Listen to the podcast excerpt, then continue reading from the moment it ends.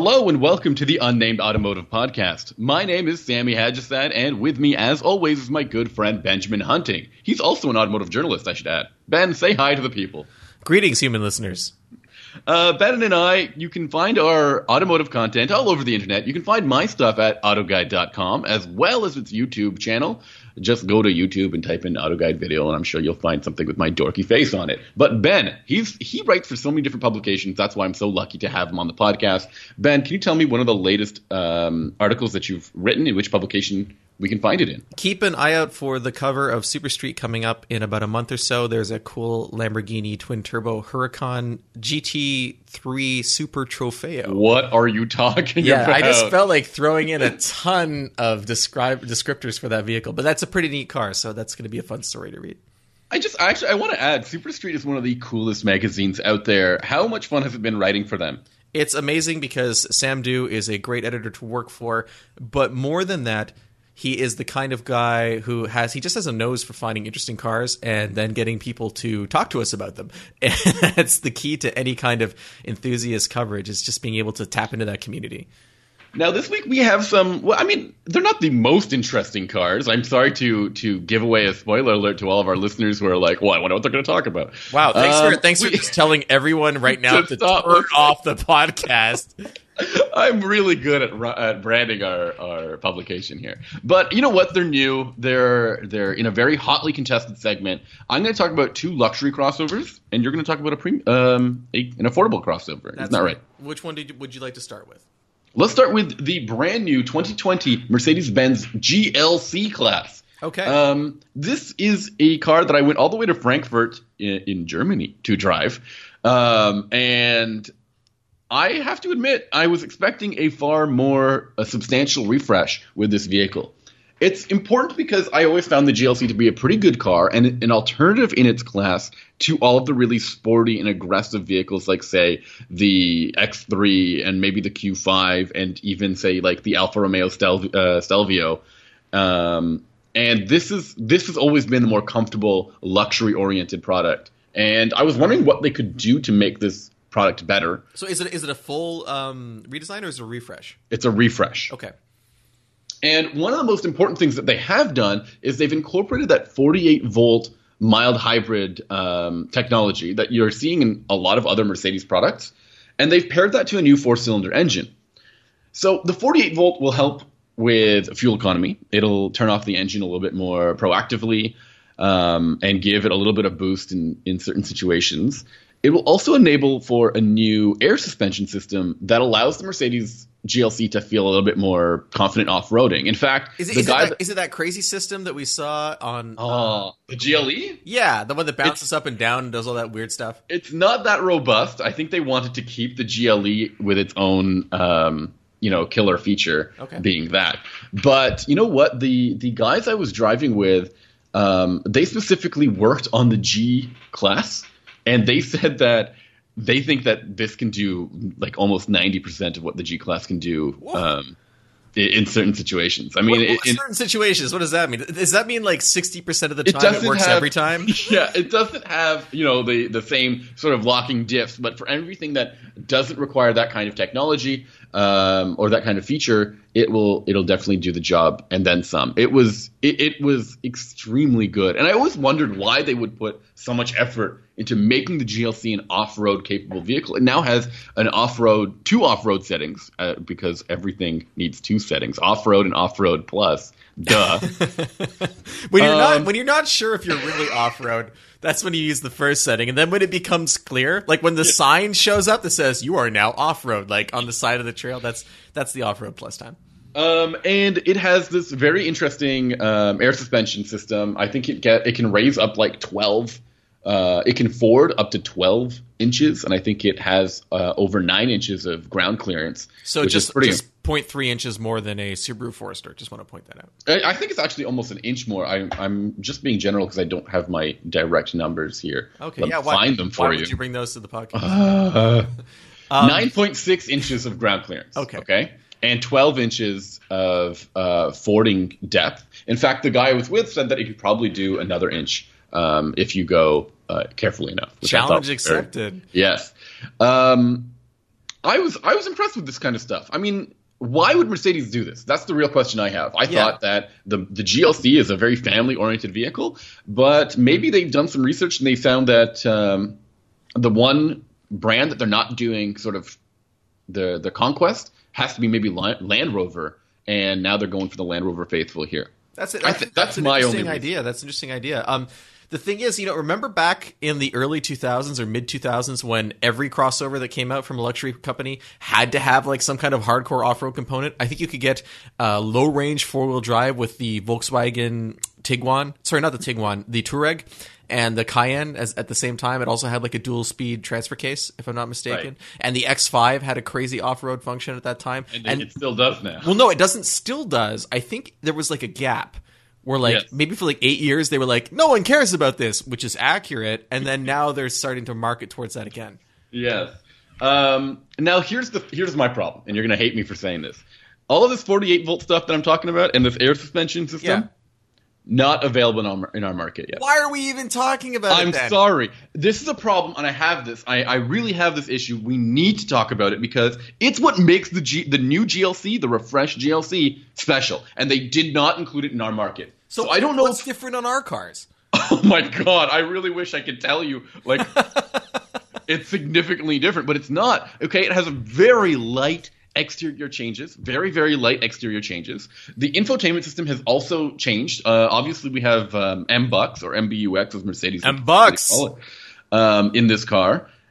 And that's it, man. Wow. So here's what I'm going to – here's how it feels to me. This sucks, right? Can I tell you? You were lured to Frankfurt with the promise of off-road fun, and you got there, and they were like, psych! It's MBUX. Yeah. It's not much. And, I mean, it is a new engine. It has a new engine code, but it has pretty much the same output as the outgoing engine, the 255 horsepower and 273 pound-feet of torque. It hits highway speeds in about 6 seconds, which isn't bad for a small little crossover. It has rear-wheel drive or 4Matic, depending on your market. So the Americans will be able to get a rear-wheel drive version and Canadians will only get all-wheel drive. Okay. And it has that 9-speed automatic transmission, which is usually very good, but I had some really weird jerky transmission shifts, especially on a hill with that product. Now, before we get to the transmission, which I want to hear more about, the off-road functions, is that something you have to add as an option or does that come with all the all-wheel drive models? It is something you have to add with the air suspension, I believe. Okay. So what was happening with the transmission? It would just slam into gear at time, whether you're going uphill or downhill. It seemed very unsure of of how to do it smoothly, which is a shame because I find Mercedes powertrains to be very smooth most of the time. Yeah, but we've encountered some cars like this CLA where they're not necessarily like some of their lower powered 4-cylinder cars where there have been issues with the DCT and how that's acted. So it's not, you know, across the board kind of thing. You think it's just a teething thing or growing pains? I can only hope it's a teething thing because, like I said, I was driving European models with the 48-volt system, which I guess they're learning to kind of make sure that the new engine and the new transmission are working with this new 48-volt system. So I imagine it is a teething issue there. Okay. The other thing is I drove the AMG GLC 63S. Which is the high-performance version of this car. It features a 4-liter turbocharged V8 that makes 503 horsepower and 516 pound-feet of torque. And we are getting this car, so this is good. All of this information is useful to you. Yes. It gets the 4Matic Plus all-wheel drive system, which was, I think, first introduced on the E-Class. So what does the Plus mean? It means that it can send, like, almost all of the power to the front axle or the rear axle as needed. I was kind of hoping it meant like it had a set of extra wheels that would like deploy and it become 4Matic plus 6, like something like that. And it's like training wheels and it just drops down and gives you a little bit of traction in the corner or something. Which is extremely necessary when you've got 503 horsepower on a car that's big. That's a lot of horsepower. I mean, I know the X3 competition and X4 competition are coming out, the M versions, very soon, and they have about the same power.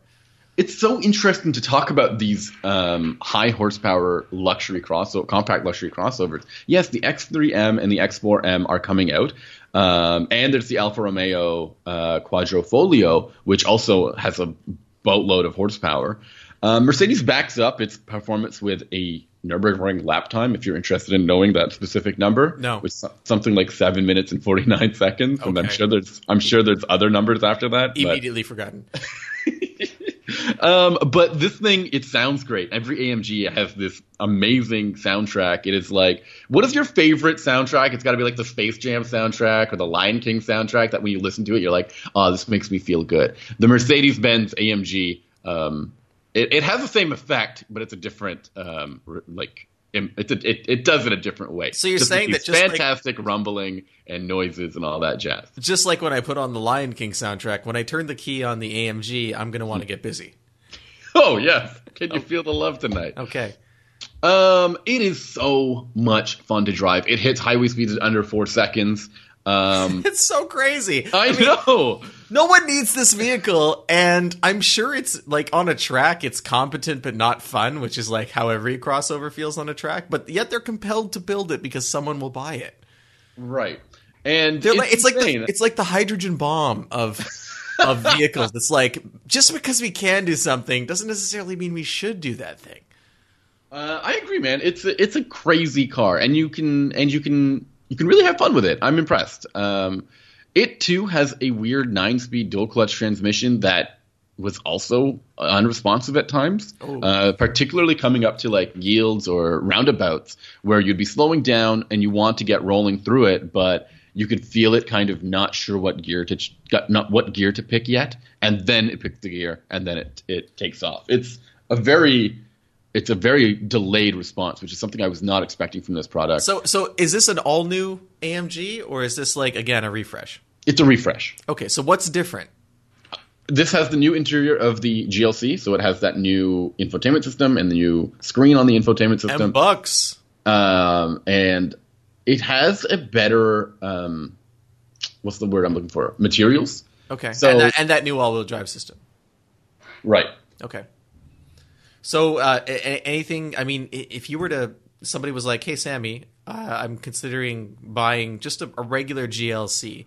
Mm-hmm. Is there anything compelling about this vehicle? I would almost recommend them to get a 2019 or 2018 because it seems like they all have, unless you're really in love with MBUX, that's the product that you'd be really gunning for. Mm-hmm. But the GLC is a very good, competent car. I like the way it handles its business, which is very smoothly. It has a very nice cabin, nice materials, good layout. But I was expecting more from this refresh than just the MBUX. And if the North American market gets the 48-volt like system with that air suspension, then we're talking. Then we've got a brand new car that's worth talking about. But, and instead, it's just being sent to all those Europeans who love off-roading, which is a huge market from what I understand. Shout out to anyone listening to us in Europe. If that's true, if you are an off-roader and you're living in Europe or you are friends with people who are in the off-road community, we would love to hear about that because it's something we don't get to hear in North America. You know, like we have all these – the stereotype is we have this massive open land in Canada and the U.S., which is true. But, you know, there's parts of Europe that are equally rugged and we just don't get to hear about the off-roading culture there. So we would love to hear about that if you want to talk to us. And – you know, you can get the GLC in so many different models. You can get it as a standard SUV. You can get it as a coupe. You can get it as an AMG. And both of those come in those formats as well. So, I mean, that's one of the compelling factors with this car. I guess the X3 and X4 are similar in that way. But I'm really disappointed that we couldn't get more in this refresh. Well, now that you've talked to us about kind of a disappointing refresh, there's another refresh that you drove recently, mm-hmm. and you went to Newfoundland this time because, of course, that's where you would drive this vehicle. But I'm very curious. It's the new Porsche Macan, and I say new with an asterisk because, as I understand it, it's not completely new, but I want to find out what's different about this vehicle. Okay, so we drove the Macan S, and the S has a brand new engine, all new engine, okay? It's the 3-liter turbocharged V6. It has that hot V setup that puts the turbo between the cylinder banks and sort of like the distance for the exhaust gases to travel is much less, so it's supposed to be much more responsive. It makes 348 horsepower and 354 pound-feet of torque. Is that very similar to the previous S? I don't know. I think it sounds very close, ballpark, anyway. It uses a 7-speed dual-clutch transmission, which is a PDK sort of deal. And it has an all-wheel drive system that can send up to 100% to the rear wheels and up to 70% to the front when needed. Okay? It also gets a bigger infotainment system that has Apple CarPlay support. They've also redone the suspension pretty significantly. And the models I had came with an air suspension system. Mercedes, I hope you're listening. With an off-road function that raised the suspension and ride height quite significantly. What about Off-Road Plus? No Off-Road Plus. I'm sorry to say that. Maybe you the European models. You can also finally get it with that Sport Response button and dial. There's a little dial on the steering wheel, which you can switch between Comfort, Sport, Sport Plus, and an individual mode. And in the middle of that dial, it's a button that you press, and Ben hates it because it gives you the most aggressive settings for 20 seconds. 20 seconds! Right. So they're trying to add the sort of gimmicky features of the other 911s and other Porsche products into this product. They should just call that the road rage button. Like, yeah. It's like, all right, time to blow off some steam and put a lot of people in danger. It's not danger. You don't no, not at all, because you're a pro. It also gets the front suspension has been redone. They've swapped out a lot of the steel components for aluminum. And they've also tuned this air suspension. It's a very, very, very smooth. I was not expecting this because the last I remember on Macan, it was a little bit of a choppy drive. It felt more towards the sporty side of things than the comfort side of things. And I find that this new Macan S with the air suspension feels so smooth. A true luxury car in that regard. Well, that's interesting because, you know, the Macan was kind of the athlete of its segment. It was right. Definitely a more engaging drive than any of the other luxury vehicles. And I find that it still has that character, but can also change into that more sedate car that you need it to. Okay, so you're saying that maybe the Macan now is comparable to a vehicle like the Velar. Yeah, maybe. The Velar is a bit big, I find. Okay, or I guess kind of wedged between the Velar and the vehicle that I can't even remember now, the base Range Rover. Evoque. The Evoque, yeah. Yes, I can find it very comparable to the Evoque, and I've yet to drive the brand new one, which you drove, yes. I think, in Greece. Was that it? Yes, a couple months ago. Which is – I can see this being in that setup, but of course – you know, Range Rover really boasts its off-road capability, and yeah, I don't think the Macan is quite there yet. The Evoque wasn't particularly sporty to drive, but it was very comfortable. Okay. The interior of the Macan is okay. I really hoped it could improve the interior with some of the other aspects that Porsche have shown in their recent new vehicles. There's no digital gauge cluster. There's a really nice digital gauge cluster in some of the new Porsches. And this doesn't have that, which is a shame. Do you think it'll come in the turbo? No, I don't think so. I think this is it'll have to be a new platform thing, a new generation thing. Okay. So that all of it has to be. I don't know why, but that's just the feeling I have. There's also still that huge button soup going on by the gear. Ah, yes. The gear stick. You know what I'm talking about? Row upon row of buttons. I do know exactly. I mean, it's not ugly, but it's confusing. Right. Which is a bit of a shame as well. They've also, you know, I can't knock Porsche's effort here. They've done a really good job of making this car better, and they have insane attention to detail. I would never believe this, but they changed the brake. They wanted to change the braking feel and response, and the way they did that was they lightened the actual pedal by 300 grams. And they matched it to a shorter, like, lever arm so that it feels a little bit more responsive. That sounds like pure marketing to me. I think it's weird. It is a very interesting thing. They've also made the front rotors larger and wider. And I think the brakes felt really good. I don't know what I was expecting here. I like I said, the Macan was always the athlete of the group, and the S in particular was very good. I need to talk a little bit about that new engine, though. Okay. It does 0 to 60 in just under 5 seconds. It has a top speed of 157 miles per hour, so it's a pretty quick car. Off the line, it doesn't feel super fast. Ooh. But in motion, there's no lag. It feels really good in motion. It feels like the responsiveness is right there. So I'm wondering if that lagginess is from the dual clutch side of things, which is usually a very good dual clutch. And yeah, Porsche doesn't usually have a lot of that. So that's right. And but it is a very good engine. It sounds great. It could make passes with ease, even if you don't use that silly button on the steering wheel. Now, did you have to do any moose avoidance maneuvers while you were in Newfoundland? I didn't, but you know what? I did see a moose up on a ridge, and I didn't even believe it when we passed it because it was so still, and it had a calf with it, a smaller moose with it, and it was this light. It was a very lighter shade of brown. So we were driving up to it. I'm like, those can't be real. Like, they're just standing there. And then it made eye contact with you, and you saw the history of that moose through its own perspective. And I thought we were going to talk about my mystical powers. And you had so much more respect for the power of the natural world. But as we passed it, it moved its head, it switched its ear, and then it actually quickly disappeared into the forest. It's impressive to see such a large animal just disappear so quickly. I wasn't expecting that. Very similar to, hopefully, the SUV craze. But you know what? Of these, I'm talking about two cars which I think compete more or less in the same class. I think the GLC and the Macan, they're not that far apart. No, not at all. I agree. And I would much more recommend the Macan for the people who are looking for that, especially the S model. I think this would compete more with the GLC 43 when it arrives. But I didn't get a chance to drive a refreshed 43 yet. And what about passenger room? If you're comparing the two of them, yeah, I mean, in the second row, Macan, yeah, that's where the Macan really, really falls apart. Really? I think the rear seats are a bit tight for grown-ups, and the cargo space is also a bit limiting.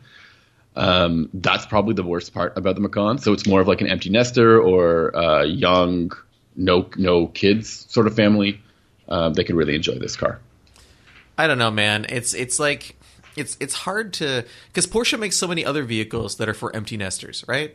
Like, yeah, 911. Yeah, I mean – and the Cayenne is a very practical vehicle. I think the Cayenne is a perfect family vehicle, and the Panamera. I think those are fit for families. So then when you have something like the Macan, it's like, where does this fit exactly? I mean, small – like, could you put young kids back there? I think so, yeah. You can definitely put younger kids back there. Okay, well, that's not so bad then. What I like is that the Macan never truly feels like a crossover at times. It's fun to drive. It's fast. And a lot of the controls and dials and it just is familiar to somebody who's been in a 911 or a 718 before. And I think that's a good thing. So many times we talk about some products that do some part sharing with switchgear to a car that is not very high end. We're talking like a Cadillac that has Chevrolet parts in it or a Lexus that has Toyota parts in it. And for the Macan, you don't have that, what is this piece? No, most of that's under the skin. And I think that's a far more interesting, a far more important first impression for a luxury car buyer. Are there people falling over in the background, Sammy? Yep. Okay. Just wanted to make sure. They're all good though. So I have a vehicle that I've been curious about driving for a very long time, actually since it was announced, and I just haven't been able to fit it into my schedule. But I was able to find a booking, and I spent a week with the Toyota C-HR, and I have to say, Sammy, not super impressed. That's really interesting. Okay, so let's go back about the history because you said that you were very excited to drive this thing, and it's probably because when it was first announced, it was under a whole different brand name that it currently is in. Yeah, it was originally announced to be a Scion, and now, I know you're a huge Scion fan. I don't know about that. You bought a BRZ because you couldn't get a hold of a Scion, and it was the next best thing. It was the other way around. And I've always had, Scion made some interesting vehicles. Ultimately, they were unable to find a customer. And well, they made weird cars. That was the best part about Scion, wasn't it? Yes, and so the C-HR is, to be fair, in that tradition. It is a vehicle that is, I wouldn't say out of step with the market, but definitely headed in a more interesting direction stylistically, and not just on the outside, but on the inside as well. So when I saw that vehicle was going to become a Toyota, when they weren't just going to walk away from it, they developed the vehicle. They had all sorts of money put into it. Scion disappears, and they kind of had this orphan, and they're like, what do we do? We'll sell it as a Toyota. That's problematic, I think. And I think that if this vehicle was not a Toyota, I might have liked it more. So do you think that the brand, like that branding and that brand DNA is embedded into this vehicle to still, like it's still in there? There's still a Scion feel to this thing. And it feels definitely out of place in the Toyota lineup. Yes, definitely. I think that this is a vehicle. When you look at how a car company positions itself and the vehicles in its lineup, how they fit into the overall impression that someone has of that brand, it's important. It has to be cohesive, because if it's not, then you just have a used car lot in your dealership, in your showroom. And no car company wants to have that, right? So you walk into Toyota, and right away, this C-HR just looks out of place. And you get inside of it, and it's the same kind of thing. It's like, this is sort of like a Toyota, but it kind of seen through a distorted lens. I think I agree with you. It's very interesting. We were talking about switchgear in the luxury cars. The C-HR has very different looking switchgear than other Toyota products. Like the buttons are all kind of like weirdly angled. They've got a different font on them. It doesn't look like a Corolla or a Camry. You know what I mean? No, not at all. And you know, that continues. If you look at the ceiling of the C-HR, there's a pattern of like triangles or polygons. Triangles. So it's a rotary product. They're carved into the ceiling, into the headliner. And it's like, you really have to look up to see them if they're not in your line of sight. And someone was like, yeah, let's do this. And okay, I get that if it's Scion and you're like, we're weird and funky and we have a mohawk. But it's like, this is Toyota, where it's like, we sell the Camry and they have this. And the RAV4, yeah. Yeah, so. And it's just, it's kind of strange. And there's one other thing I want to talk about on the interior. Several weeks ago, we talked about the infamous LCD clock in the Corolla. It is present and accounted for inside the C-HR. In fact, I took a picture of the infotainment system, and a friend of mine messaged me and is like, is that a microwave? Because, and then once he said that, I couldn't unsee it. It was like, yes, that is a microwave, and why is it on my dashboard? Okay, I wanna make a few arguments for this vehicle after you start telling me what you liked and didn't like about it. So hit me with it. What was the situation? What's under the hood? Okay, under the hood is 144 horsepower, 4-cylinder engine. It is borrowed from, I want to say, the Corolla. Is that right, Sammy? Let's say yes. It's a 2-liter. Why wouldn't it? Right? 2-liter engine. But here's the problem. So this is a very heavy vehicle. Perhaps more heavy than one would expect. It's 3,300 pounds. So I just want to break that down for a bit. About a month ago, we talked about the Nissan Kicks. How much does the Kicks weigh, Sammy?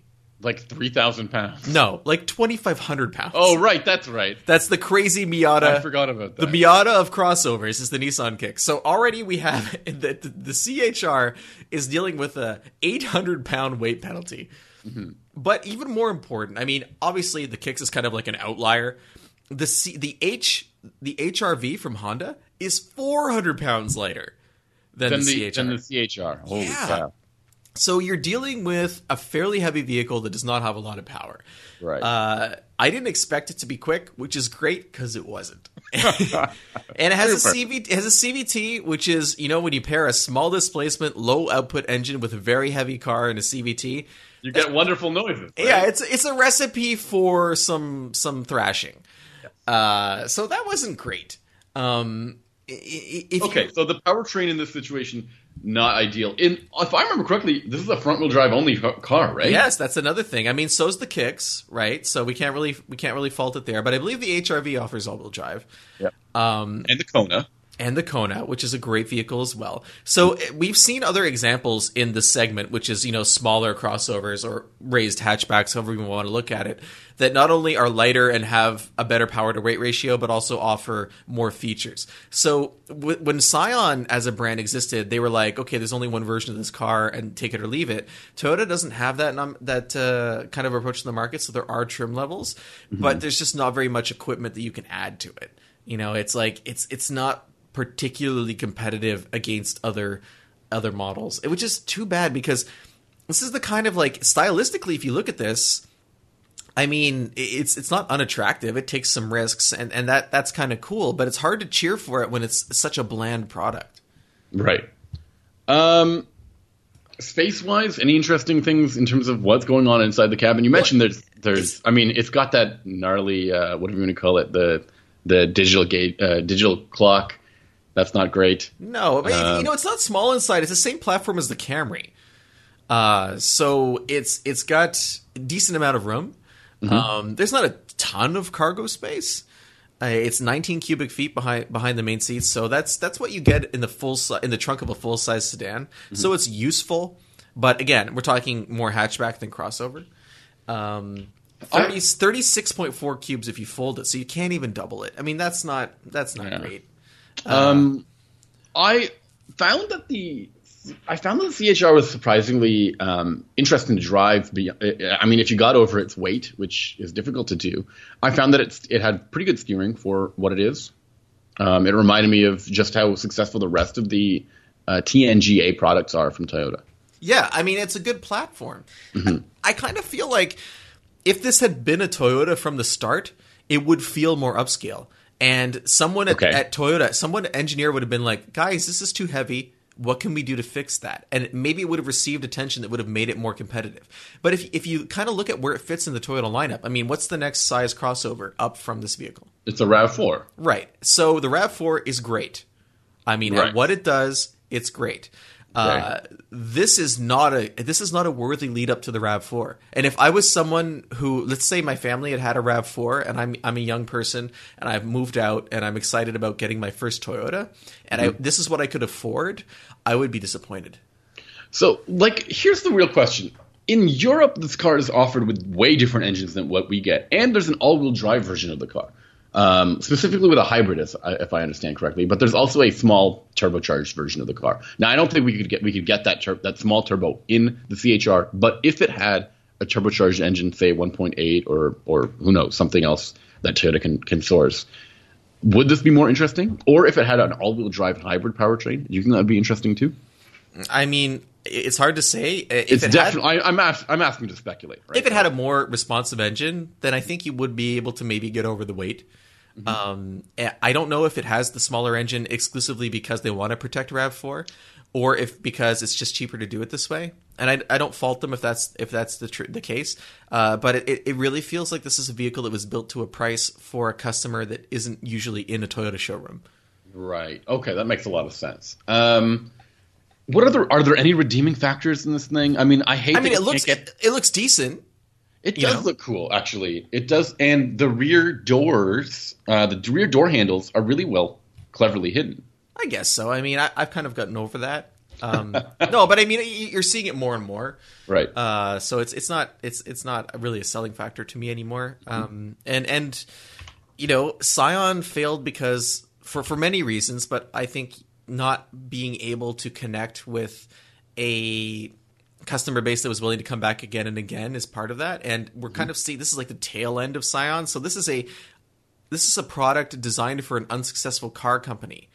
And as a result, it's not necessarily going to connect with current buyers anywhere, Yeesh. Okay. Well, Scion didn't know how to do that. They didn't know how to make it work. So I think that part of that is tainting the CHR. It's not like the FRS, which was a joint product that had a vision that was larger than the Scion brand. So I think that's kind of why when it moved over to Toyota and became the 86, it was easier to accept that as a Toyota because, for one, Toyota has a history of building sporty coupes. And for another, when it was originally designed, it was something that I think a flagship of the Scion brand, perhaps, but also a car that had to appeal to Subaru buyers, so it had to have a broader focus. Okay, that's a very good perspective on the CHR, and something that I didn't always consider when I've driven it. Do you think this is a redeemable car? Do you think there's a future for the CHR? Do you think it can be fixed with refreshes or next generation product? I really think this will be a single generation vehicle. That's crazy. I think it'll be replaced with something that's much better, and I don't think they'll call it the CHR. I can't see Toyota going all in on this. I don't have sales figures for it. I don't know how well it's doing. But if you want to be competitive with something like what Nissan's offering and what Honda's offering, you're really going to have to bring it, and this vehicle's not doing that. And what Hyundai's offering. I really think the Kona is probably the best in its class. The Kona's eating a lot of lunch right now from a lot of car companies. A couple of weeks ago, you drove a Lexus. It was called the UX. Yes. It's just a very similar car in size and performance, I think. Maybe not performance. Well, I didn't really want to compare those two vehicles because the price points are so different. Yeah, of course. I mean, one is at least $10,000 more expensive than the other. But can you take out all of the first of all, we got to get rid of that infotainment system in the Lexus, right? Yeah. Number one. And all of the associated hardware for that. The Lexus drove better. There's no question in my mind. How can they take that experience and make it a little bit more like that Toyota? They seem like similar sized vehicles, don't they? They can't be that far off. Yeah, but they don't. I mean, if you look at a NX, it doesn't drive like a RAV4. That's true. So they're not necessarily. Yeah, just they're filling the same size niche, but I think that Toyota is generally pretty good at understanding its customers. I mean, they went through with Lexus a phase where it was hard to tell a Camry apart from an ES, right? Yeah. But that's not necessarily the case anymore. Right. So I don't know if – I don't think that they could turn to Lexus and say, can you fix the C-HR? I mean, maybe they could nurse it along for a couple more years if they wanted to do a refresh like that. Mm-hmm. But yeah. That's my take on it. But thank you for sharing your especially with the experience that you had with some other smaller crossovers, like the Kicks, for example. Which is great. You know, the Kicks is fun to drive, and it's cheap. It's super cheap, and the interior.